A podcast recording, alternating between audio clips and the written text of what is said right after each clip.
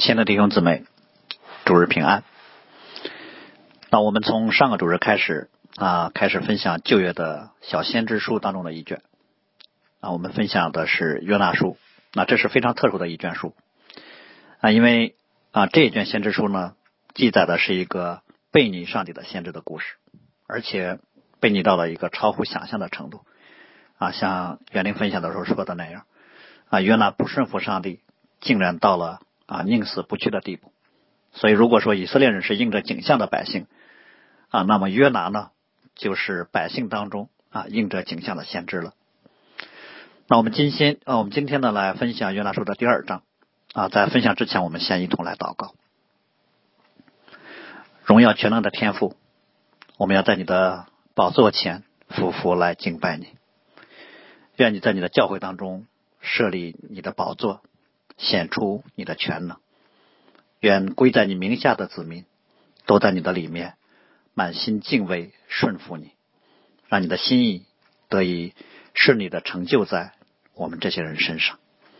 也愿普天之下的人都敬畏你，听我们这样的祷告，奉我主耶稣基督的名，阿门。那约拿书的第二章呢，是约拿在。鱼腹当中，就在大鱼肚子里面所做的一个祷告啊，通常也认为这是一首诗歌。那很多人说这是一首赞美诗啊，或者说这是一首感恩的诗歌啊，这些我想都没有问题啊。但啊，我个人觉得呢，这更是啊一首表达悔改的诗歌啊。如果我们留意到，约拿在第一章当中啊，他违抗上帝命令的那种坚决和无畏，而在啊，我们今天分享的这一章当中啊，诗歌当中充满了他对于上帝的呼求和仰望啊。这之间这种对比，如果我们留意到的话啊，那我们就可以啊，基本上可以认同说啊，这首诗歌呢，主要表达了约拿的回转啊。当然，这首诗歌通篇没有一句啊，约拿说我错了啊，我犯罪得罪耶和华了啊，我心里忧伤痛悔啊，求神赦免我，就像大卫啊所写的诗篇一样啊，这。这一章当中没有一句提到啊约拿悔改了，但是呢啊几乎其实我们仔细想的话啊仔细来读的话，发现每一句其实都隐约表达了悔改的意思啊。从后面约拿说的后面的三章跟四章，我们也看到啊，其实约拿并没有啊立刻彻底的悔改啊，他只是啊在大鱼肚子里面啊不得不开始思想，开始转向。所以我们常常说，神所派的这条大鱼呢，就成为他转向啊，去啊寻求上帝、向神祷告的起点啊。所以呢，约拿在啊鱼肚子里面的这个祷告呢，更像是一个反思之后的总结啊。在上帝啊给他安排了这个啊意想不到的完全隔绝、完全安静啊、完全黑暗的空间当中啊，有三天三夜的时间啊，他不得不来想一下啊，他都做了什么。啊，他为什么遭遇这些？所以这首诗歌呢，也可以说主要记录了约拿在渔夫当中内心的变化。啊，主要内容可以分成啊，他在危机当中的呼求啊，他对被啊上帝拯救的颂赞啊，以及啊他在上帝面前的顺服。啊，当我们首先来看啊这首诗歌的呃引言啊，或者说。约拿在渔夫当中祷告的一个概括。约拿被吞在大鱼的肚子里面啊，这毫无疑问是一个神迹奇事了啊！人被大鱼吞下呢，虽然啊很罕见啊，但是呢啊也并不是绝无仅有啊啊！但是呢，在鱼肚里待三天三夜之后，还能被活着吐出来啊，这就啊令人不可思议了啊！当然，约拿书里面也清楚的说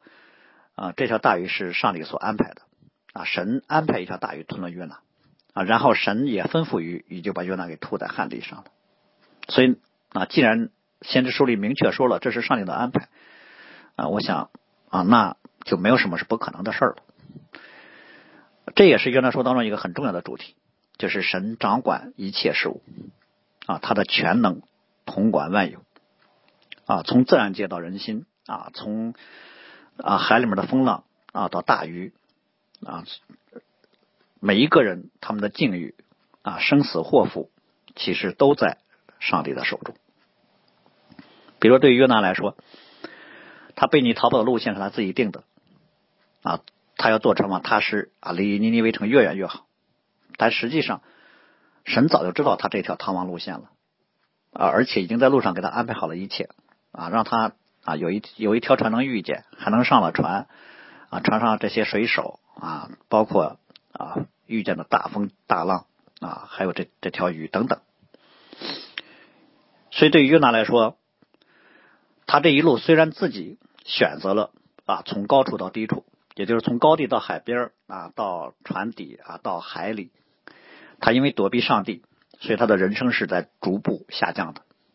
啊，甚至说他已经下到下降到了死亡之地的时候，我们看到神啊依然掌管，就在死亡当中还能够拖住他啊，安排一条鱼吞了他。所以对于约拿来说，这条鱼啊，这条吞了他的大鱼，既是他的拯救啊，也是对他的管教。如果我们把大海看成是死亡之地的话啊，那么。这条大鱼可以看为是上帝给他安排的拯救他的方舟，只不过约呃，只不过呢，诺亚的方舟呢是诺亚顺服上帝自己所造的啊。大水来临的时候，漂在水上成为了拯救啊。但这条大鱼是上帝安排的，在水深之处啊，成为约拿的拯救。但我们要知道，鱼肚子里面的环境啊，跟方舟是不能比的。虽然在鱼肚子里面不会暂时的被海水给淹死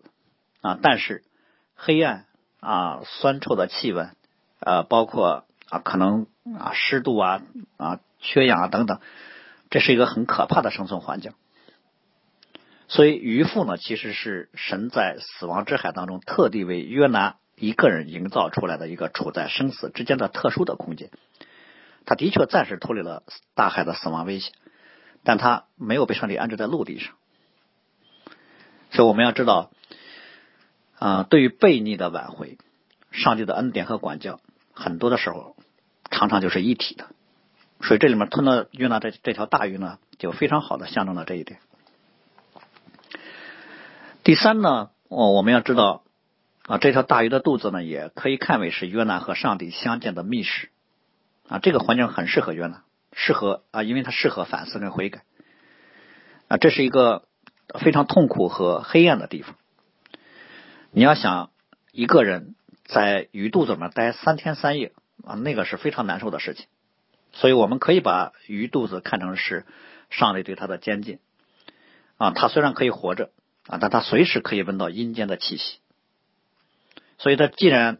嗯，这既是他的避难所，这也是上帝对于约拿悖逆的击打啊。这当然了，更重要的其实这是上帝对于约拿生命拯救的恩典作为。啊，是在他自己所选择的坠落当中给他的救赎。所以，虽然他不会在鱼肚子里面被低温啊，被海水给夺去生命，嗯，但是这种生死之间，这种啊一对一切的隔绝啊，使得他必须从悖逆当中来回转，他必须在黑暗中来面对上帝。但我们也知道。嗯，神让万事互相效力，叫爱神的人得益处。啊，神所爱的人，生命当中的危机啊，通常也是生命当中的转机。所以，对于约拿来说，虽然在一个非常痛苦的环境当中，但他终于开始祷告了。啊，对于一个人来说，不管什么情况啊，只要他开始朝向神，开始祷告啊，那他就已经是啊向神回转的开始了。而且呢，我们。啊，可以啊，揣摩一下，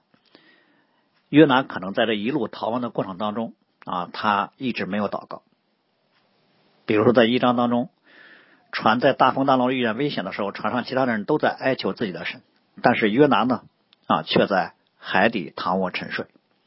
啊，当他被人叫醒的时候，要求他向他的神祷告，那约拿他不祷告。但当然他知道这怎么回事没有办法，船上的人开始撤气把他撤出来了，他还是不祷告。那别人都求他说：“那你说怎么办？”啊，他就是不祷告，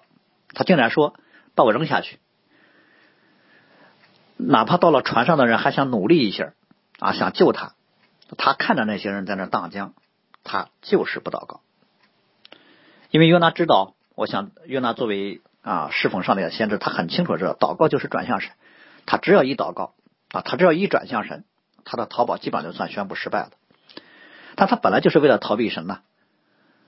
他知道我在这个时候一定要照着我之前的想法啊，刚硬到底，因为他知道他只要一一到上帝面前来啊，他的所谓的执拗啊悖逆一定会被扭转的。但他的强硬或者说他的悖逆呢，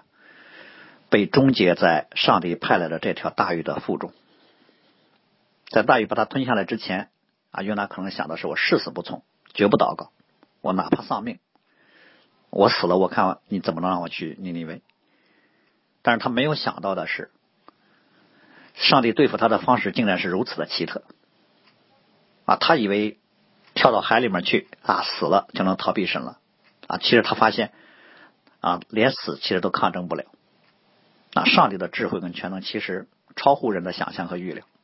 啊！神既然选中他了，他就无处可逃，他只能选择面对上帝。所以在这个引言当中呢，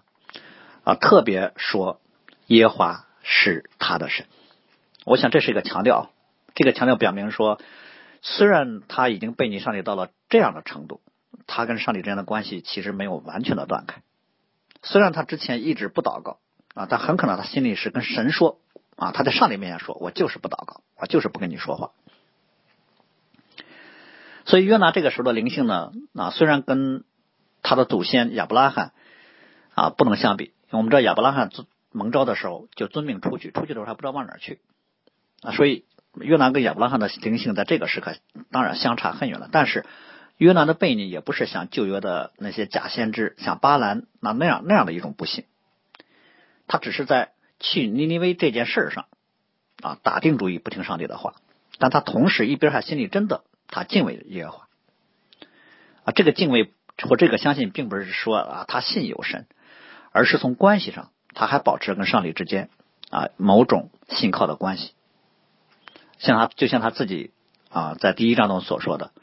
我敬畏耶和华创造沧海旱地之天上的神。”所以，我们可能就会觉得啊，约拿的悖逆啊和约拿的信靠同时在他的心里面，所以他这次的逃跑呢，其实就显得非常的与众不同了啊，很不寻常。我们要思想的是，首先呢，约拿这次的逃跑。其实不是因为胆怯啊，不是因为他害怕啊，不是因为说他顺服了上帝的命令，他就会损失很多的财务地位啊，甚至我觉得可能约拿觉得啊，正常的命令他为上帝舍命都可以，但是他心里不能放下的是他对于亚述人的仇恨啊，亚述人曾经多次入侵啊以色列，对于约拿来说，他恨这些入侵和屠杀他的同胞的亚述人啊，很有可能。约拿熟悉或者亲近的人当中，就有被亚述人给杀死的啊，也有可能他曾经亲眼看见过自己的同胞啊被恶待啊被屠杀的那种惨状，所以国仇家恨使得约拿他接受不了，上帝竟然要施恩给自己的仇敌。我们今天可以设想一下，如果说啊神让我去向杀死我亲近之的凶手去传福音啊，那个人将来要跟到要跟我成为主内的弟兄。啊，我们要彼此相爱，我们可能就能够稍微体会一些啊约拿这个时候内心的感受了。因为在约拿看来，亚述人只配被审判、被毁灭，他们不配得上帝的怜悯、饶恕和拯救。所以约拿是以自己对于亚述人的评判，认为神给亚述人施恩是他不能接受的。那这也是。我们人性的一种很自然的反应，我们很容易把我们自己的感受、喜好当成是最重要的，也当成是我们做评判和做抉择的最高依据。我们常常把我们所以为的啊某个观念放在了上帝的真理之上，是因为我们常常把我们自己放在上帝之上。那也因此呢，我们从刚才所说的啊约拿对亚述的仇恨啊，我们可以啊深入的一点的说。约拿这次的悖逆，可以说是因为亚述人啊所犯的罪啊，在约拿内心当中所造成的伤害没有被医治而带来的。所以约拿的心里面可能充满了对亚述人的仇恨，充满了对他们的愤怒啊，他还没有化解到，他他里面这些东西没有化解，甚至我们想可能还掺杂着一些约拿对于上帝的不满啊，或者说对于上帝的不解，因为对于一个以色列人的先知来说，他很清楚的知道神掌管万有，神若不允许，任何事都不会发生。所以当面对亚述人入侵以色列的时候，他不可避免的会想：神为何允许这么邪恶的外邦人？来杀害神自己的百姓呢？所以约拿不能理解上帝为什么允许这样的事发生。所以我们刚才啊说约拿不祷告的时候啊，我们可能思想的是，并不是在逃亡的一路约拿不祷告，可能在逃亡之前有一段时间约拿已经不祷告了。所以这种状态之下的约拿听见上帝说你要去向尼尼微人宣告，让他们悔改，他对亚述人的满腔的仇恨和敌意。就以对抗上帝的方式，一下子就爆发出来了，所以他马上就逃跑。甚至我想，他可能心里面还有一种受伤的感觉。他不是单单觉得上帝的命令难以接受，他可能觉得他还被上帝给伤害了啊！他觉得，甚至觉得我不是在背叛你，而是上帝你先背叛了我啊！不是我对不起你，是你先对不起我啊！你你竟然让我啊去。向那些手上沾满鲜血、十恶不赦的罪人去啊宣讲悔改的道啊，他觉得上帝这事做的不合理，所以这个时候啊，约拿跟上帝之间的这种啊逃离啊这种背逆，还不是我们所想的那种啊我不信了那种破裂的状态，他是在一个信的基础之上跟上帝之间的怄气和对抗啊，有点像孩子跟父母之间闹了一些别扭，然后小孩子不懂事儿。一怒之下离家出走一样。说到这里，我们要可能要思想的一件事情，就是作为上帝的仆人啊，作为神的先知，他心里面竟然对有对一个族群有如此啊深重的仇恨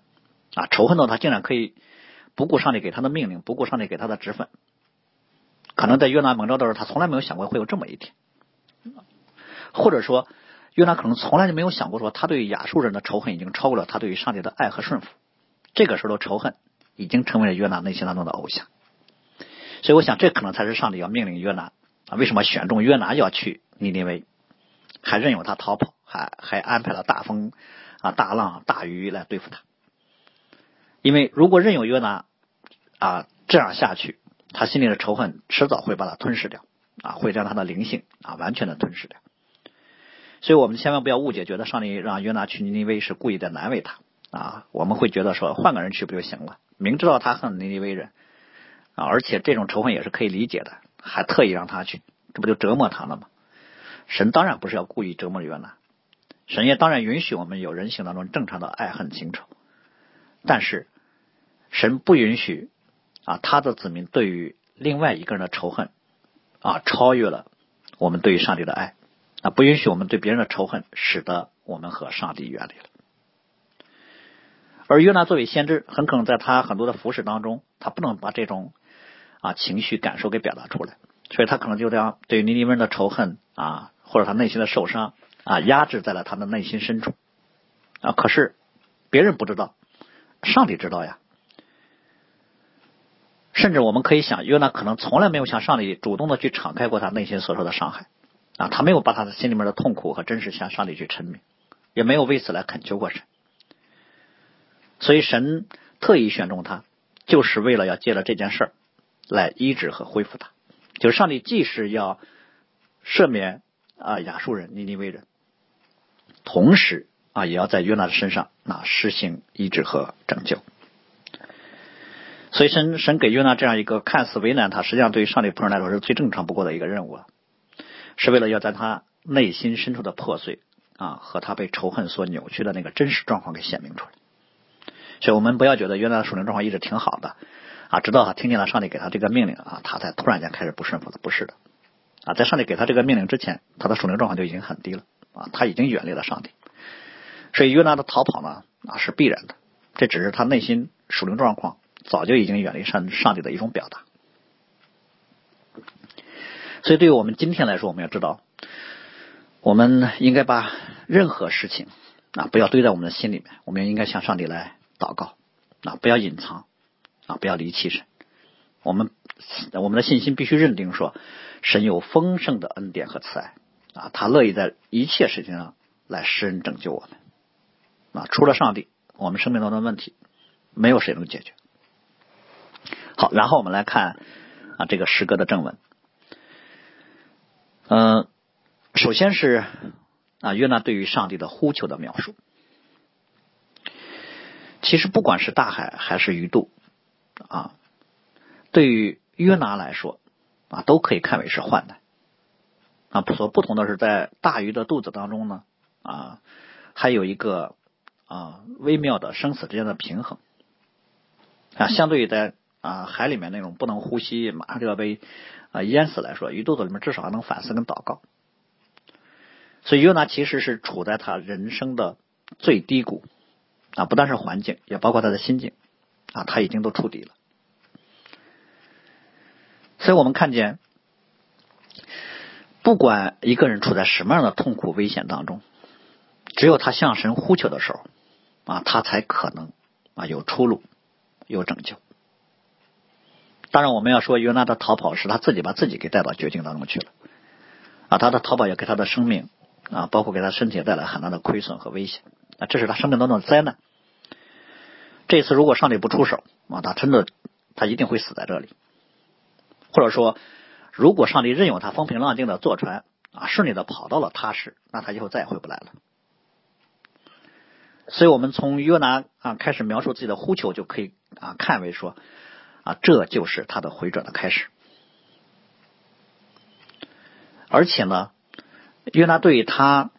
在海大海里面所遭遇的这一切很清楚，所以他说是你是上帝把他投下了深渊啊。虽然是他让船上的水手啊把他投进大海的，但是他现在已经知道了这是神让他遭遇的啊。他知道不管是大海的风浪啊，还是人心当中的意念啊，都是在上帝的掌握当中的。所以他被扔到海里面去，这既是他的选择啊，这既是水手们所做的啊，这背后其实。啊，是上帝的旨意。也就是说，在这一刻，约拿其实也意识到了，他往哪儿跑都没有用。啊，他即使掉到大海里面去也没用。啊，虽然在人看来，啊，波浪洪涛随时可可以夺去人的生命，但是大海也在上帝的掌掌控之下。如果上帝不允许的话，那他约拿很可能投进去啊，即使没有大鱼，他也死不了。神要不允许的话，也没有人能把约拿给扔下去。就像新约所说的，如果神不允许，我们一根头发都不会落在地上。所以这一刻，当约拿说是你把我投下深渊的时候，他已经认识到了他所遭遇的其实是上帝对于他继续悖逆的拦阻和管教。而且呢，他还在这里用了一个特别令人意外的表达，就是我从你眼前被驱被驱逐。我们可能觉得说，这难道不是约拿自己刻意要逃跑的吗？为什么他竟然说？啊，是神把他驱逐了呢。啊，其实这正是我们刚才所说的，他灵性开始恢复的时候啊，他对这件事的认识。啊，他不但认识到啊，这一个时刻在大海当中渔父是上帝在他身上所行的神奇启示，而且他也认识到，从他去啊，从他听到啊去尼尼微的命令开始，到计划往踏实逃跑，这也是上帝的计划。那我们想，神完全可以在他要逃跑的时候，直接改变他的心啊。这样的话，他根本就到达不了海边啊！神用无数种方法可以让他连耶路撒冷的城门都出不了，但是神却允许他先跑一段，还允许他上了船，然后在船上，神开始正式的对付他。所以从约拿的视角来看，是他自己主动选择了抗命逃跑啊，还能够顺利的跑成了，还上了船。但是从上帝的视角来看。啊，他这一路的逃跑是上帝对他的任凭，啊，是上帝对他的驱逐。所以今天我们要想，如果你要去做一件上帝不喜悦的事儿，你还顺利的做成了，这既不表示你很聪明，也不表示上帝不知道或者上帝不管，啊，更不表示上帝啊喜悦你。只有一种可能，就是你如果能做成神不喜悦的事，那就是上帝对我们的屈辱，允许一个人进入最终，这就是对于犯罪的惩罚。所以有时候神任凭。比神拦阻要可怕的多，因为神任凭是为了让一个人在上帝面前继续愤怒，就像撒母耳记里所说的，啊，神要杀以利家的两个儿子的时候，就是这样做的。而如果你在背逆的过程当中啊，神伸手拦了你，那就表示上帝的恩典临到了，就像神派的这条鱼，这是这就是上帝拦阻约拿作死的施恩的做法。他被扔到大海里面去，其实是一个无可挽回的境地，但是神却救了他，所以神不拦着约拿，还允许他一路狂奔啊。从上帝的角度来说，对他的放任就是对他的放逐。所以我们啊，今天要知道，如果没有上帝的恩典拖住我们，没有上帝的恩典在各种我们不知晓、不知晓的地方啊拦阻了我们，我们很多时候跟约拿一样啊，会拿自己的命去对抗上帝的命令。所以我们应该啊，把约拿作为一个提醒啊，随时寻求上帝的心意，无论是读圣经，无论是听到，还是。周围弟兄姊妹的各种提醒和建议，我们敏感于上帝借着这一切的媒介向我们说话啊，使得我们明白上帝的心意，立刻就顺服下来，这样就可以避免落在像约拿这样的境地。呃，但是神为什么让约拿在这种情况下才派鱼救他呢？我想，这就是啊人的背逆，呃，不落入绝境的时候是不愿意回头的。那也只有到了这样。啊，这样的地步的时候啊，对于约拿来说，他才 他才开始啊，真的啊，想要啊来仰望上帝啊，所以这里面有一个啊眼目上的对比啊啊，依然是上帝的恩典啊，在他身上的这种不离不弃，那就是上帝其实是看着他策划出门上船睡觉啊，被扔在海里。也就是说，好像从约拿开始逃跑，啊，就有一条无形的啊链条，其实拴在他的身上。啊，他虽然被扔在了大海当中，其实他身上有上帝预先绑好的那个绳子。啊，是如果上帝啊救他的话，啊，随时可以从风浪当中把他给拎上来。所以到这个时候，约拿才说：“我仍要仰望你的圣殿。”到这个时候，他就意识到了上帝保守的恩典，无论他跑到哪儿去，都还在他的身上。当然，我们也说这是他对于上帝基本信心的一种啊，常年在他生命当中的积累。也就是说，他虽然啊跟上帝闹别扭，但是却不是那种完全对上帝的离弃啊，他只是被他自己内心的仇恨和不满给蒙蔽了。他只是在上帝面前任性啊，神也允许他的任性发作。啊，甚至说我们神主动的给了他一个发作的机会，啊，免得啊他被他内心当中啊那个毒疮啊真的啊越来越扩散的时候啊被毒死了。但是上帝呢，却要借着这件事情啊使他的心可以回转，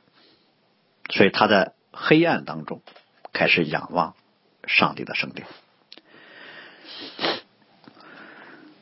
然后呢？啊，约拿开始再一次重复的说到他所遭遇的那个可怕的境地，然后以此来对比啊，上帝对他拯救的那种怜悯。所以在啊，约拿对于啊，甚至我们可以说，可能这三天当中啊，啊，约拿仔细的思思想了啊这个过程啊，他发现啊，其实啊，他没有他想的那么的勇敢。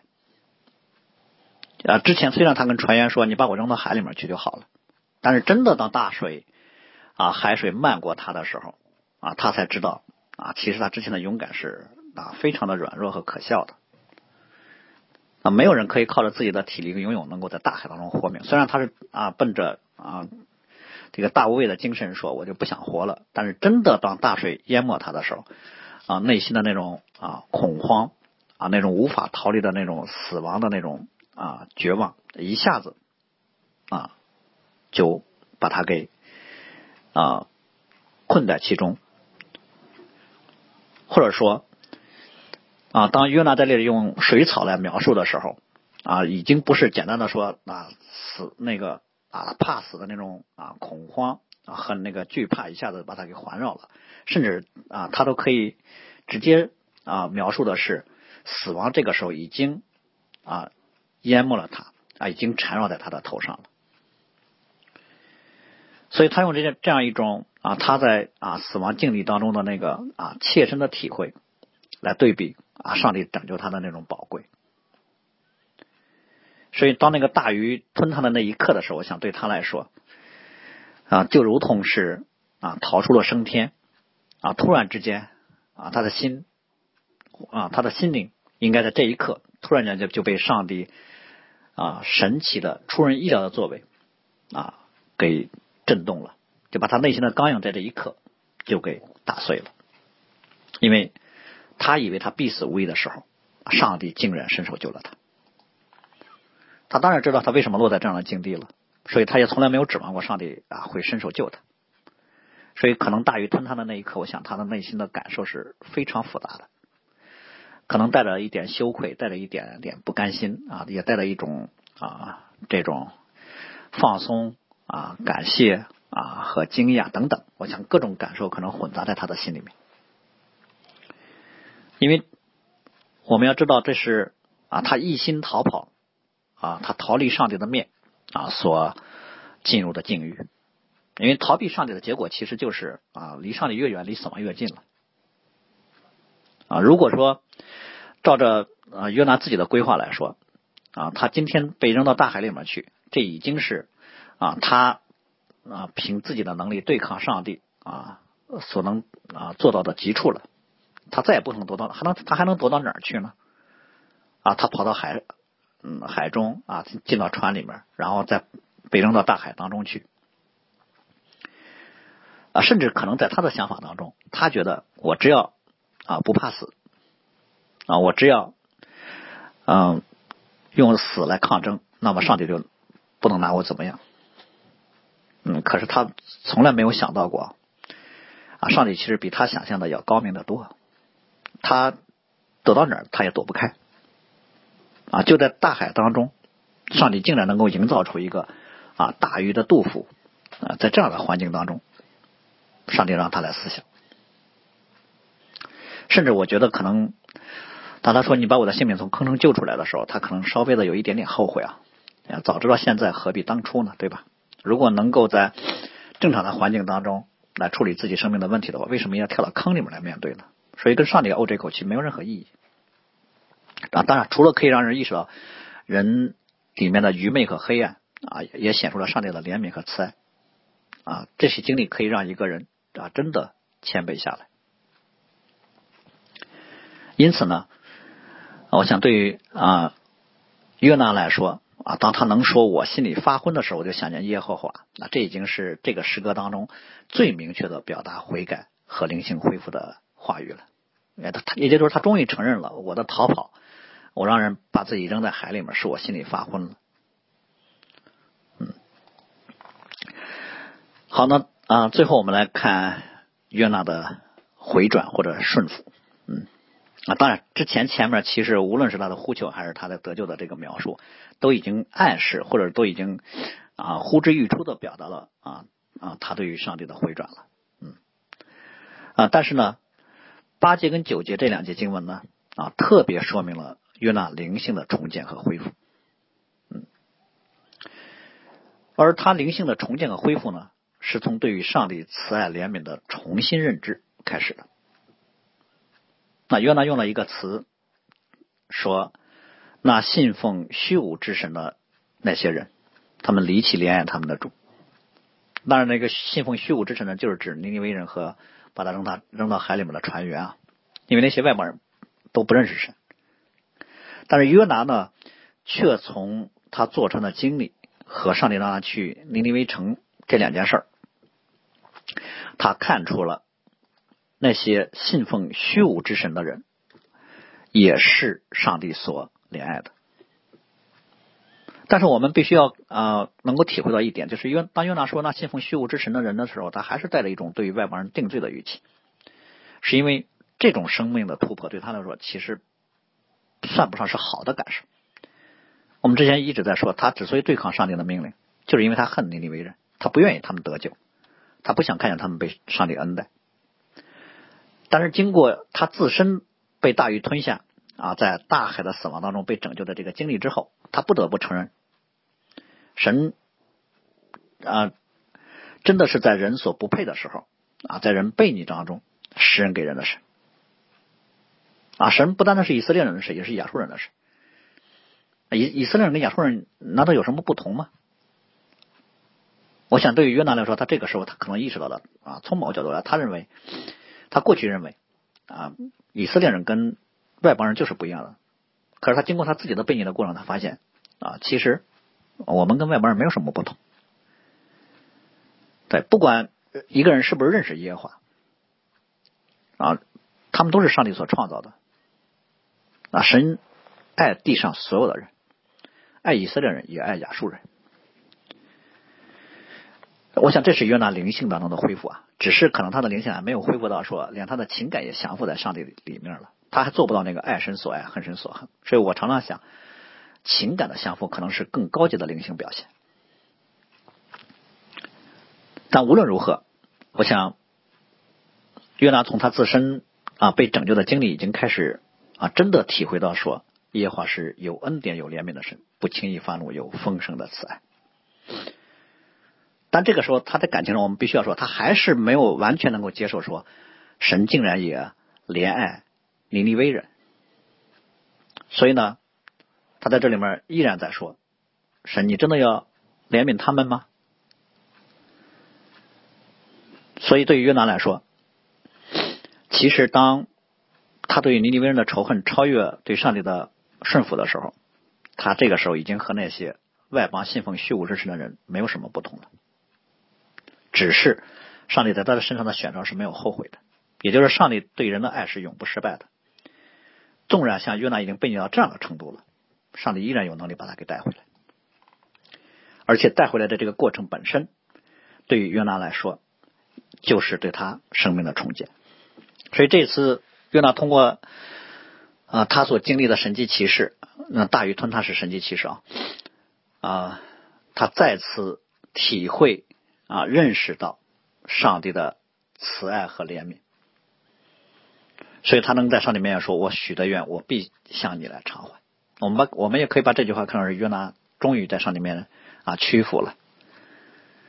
但是呢，当这里面约拿说我许的愿，我必向你偿还的时候呢，我想我们啊首先要说明的最重要的一个层面就是，可能约拿这个时候想到了他起初的蒙召，因为他是一位先知啊，啊他是蒙神呼召。来啊，服侍上帝的人，每一个人把自己奉献给上帝的时候呢，都在上帝面前说，他愿意啊，终身跟随神，绝不回头啊，都会跟神说，凡你所吩咐的差派的，无论去往哪里，仆人都乐意。但是约拿这一次的逃跑，显然违背了当初他对上帝所说的他奉献的心智。所以这个时候他灵性的恢复呢，我想首先可能让他想起来，当初他蒙召的时候，曾对上帝所许的那个服侍的心愿。然后可能才知啊，这次让他去尼尼微的命令呢，他可能终于跟上帝说：“你既然一定要让我去，啊，你是神，我我没得选。”啊，可能他心里还是一个很不情愿的心态啊啊，但是啊，可能这个时候他已经啊顺服下来了。所以这个诗歌最后以救恩出于耶和华作为一个宣告啊，当然这个宣告呢啊，对于约拿对于我们来说都是。啊，非常熟悉的了。但是呢，约拿在这个时候、这种情况下再次来说救恩出于耶和华的时候，啊，是他在经历了生死危机和蒙恩之后，对于这句话的崭新的认知。他终于意识到，或者他终于承认了，他是依靠耶和华来蒙拯救的。啊，船上那些外邦人也是靠耶和华的怜悯得救的。那么尼尼微人不也同样是只有靠耶和华才能得拯救吗？所以，我想约拿可能再次认识到，他自身在上帝面前所蒙的怜悯是不配的。同时，他也可能也也也认识到，因为亚述人曾经伤害过他，那么他就不愿意施恩怜悯啊，或者他就不愿意上帝施恩怜悯给亚述，他不愿意上帝去爱他的仇敌，那他就同样的。也不配得上帝在他身上的怜悯，所以我们就想起新约的时候，主耶稣说要爱你的仇敌，为了逼迫你们的祷告，就只有这样的爱，我们才可以成为上帝的儿女。所以，上帝的救恩呢，并不属于我们上帝救恩也并不由我们来决定，那救谁不救谁那是上帝决定的事神想救谁就救谁。神所救的那个人，其实跟我们的感受和喜好都无关。所以，我想啊，作为服侍上帝的人，不能把自己的喜好和感受放在上帝的主权啊和旨意之上。只是呢，我们很多时候知道这些属灵的道理啊，甚至还能够教导别人啊，但并不表示我们的心灵就在上帝这些话语面前真的臣服下来了啊。反而呢，我们常常用上帝的话语去衡量和啊定罪别人。我们不是首先把这些话语用在我们自己身上，所以我们可能常常宣讲啊，却并不敬畏。我们常常喜欢上帝的话语，但是我们对自己的喜欢却常常超过对上帝话语的喜欢。所以呢，其实啊，在我们追求亲近上帝的道路当中啊，最大的拦阻不是别人，那不是世界，而是我们自己。好啊，最后我们看到上帝没有等约拿完全悔改，而是他有所回转的时候啊，就让大鱼把它给吐出来了。啊，这里面其实有一个很有意思的啊对比，就是鱼都比约拿顺服啊。上帝让鱼吞约拿，就吞下去，吞下去之后三天三夜不准消化啊，他也就在忍着啊。是，然后上帝让他吐出来，他就吐下去。所以当约拿顺服下来的时候，我们看到大鱼也得得以解脱了。嗯，我们最后必须要说啊，对于约拿来说，被大鱼吞那个吐出来，当然是一个神迹奇事，但是这不是那么美美妙的人生体验。这对他来说是九死一生的痛苦的经历。对我们今天来说，就是谁如果用自己的韧性来对抗上帝，那么谁就会经历更大的痛苦和黑暗。而且呢，你不能指望着约拿有上帝给他预备的那条鱼啊，上帝也给你预备一条鱼。神有时候给那不听话的仆人预备的是狮子啊，就像那个那旧约当中被狮子咬死那个神人似的。有时候没有听上帝的话，神可能啊就直接管教。管教之后呢，再也没有被上帝使用的机会了。所以呢，在新约当中，主耶稣虽然用约拿三十三夜在大鱼的肚腹中，人子也这样三十三夜在地里头啊，用这个类比，但是呢，我们一定要知道，这个类比不是在夸奖约拿，而是在突出上帝为了拯救啊普世，愿意在自己的仆人身上所做的工作。所以约拿跟主耶稣的对比，主要是在两个方面。第一呢，为了普世拯救。上帝不惜让自己的仆人在阴间的黑暗中待三天三夜啊。第二个呢，就是鱼最后把约拿吐出来了，主耶稣也从死里复活了。但是如果从顺服的角度来看，啊，主耶稣跟约拿之间是一个反向的对比。约拿是因为悖逆被迫在鱼腹当中三天三夜，主耶稣的十字架呢是完全甘愿的顺服而经历了苦难。所以鱼鱼腹对于约拿来说啊是失败，是他的失败。是上帝对他的管教，但十字架对主耶稣来说是主耶稣的得胜，是主耶稣的荣耀。所以你会发现，不管怎么样，上帝的旨旨意一定能够成就。但是对人来说，顺服与否就决定了你是作为借鉴还是作为榜样。所以最后为主耶稣啊所说的啊一段话来作为我们今天正道的结束。主耶稣曾应许说：“凡劳苦担重担的人，可以到我这里来。”我就使你们得安息，我心里柔和谦卑，你们当负我的恶，学我的样式，这样你们心里就必得享安息，因为我的恶是容易的，我的担子是轻省的。我们一起来祷告。是的，主啊，你已经鉴察我，认识我，我坐下，我起来，你都晓得，你从远处。知道我的意念，我行路躺卧，你都细察；你深知我一切所行和一切所想的。主啊，我们每个人的内心都在你的面前是赤裸敞开的，我们无法隐藏，我们也无法逃避你的面。无论在哪里，你都在我们四面。环绕我们，因此，唯愿我们的心常常到你的面前，把我们自己完全的向你来敞开，我们愿意在你的里面寻求从你而来的亮光、医治和帮助。主，我们也特别求你拦阻我们的罪，拦阻我们的悖逆和我们的任性，不让我们落入到啊像约拿这样的境地，反而是当我们听见你的话语的时候，我们就立刻得以回转。主，我们也知道你的恩典在我们身上永不失败，愿我们以敬畏的心，能够常常在你面前须臾不离开你。我们也知道，如果凭着我们自己，我们早就坠落到阴间，但你却是我们永远的中保和保护，你却是我们生命当中。永远的看顾，愿一切的荣耀都归给你，也愿你将顺服、柔软的心灵放在我们里面。祷告奉我主耶稣基督的名，阿门。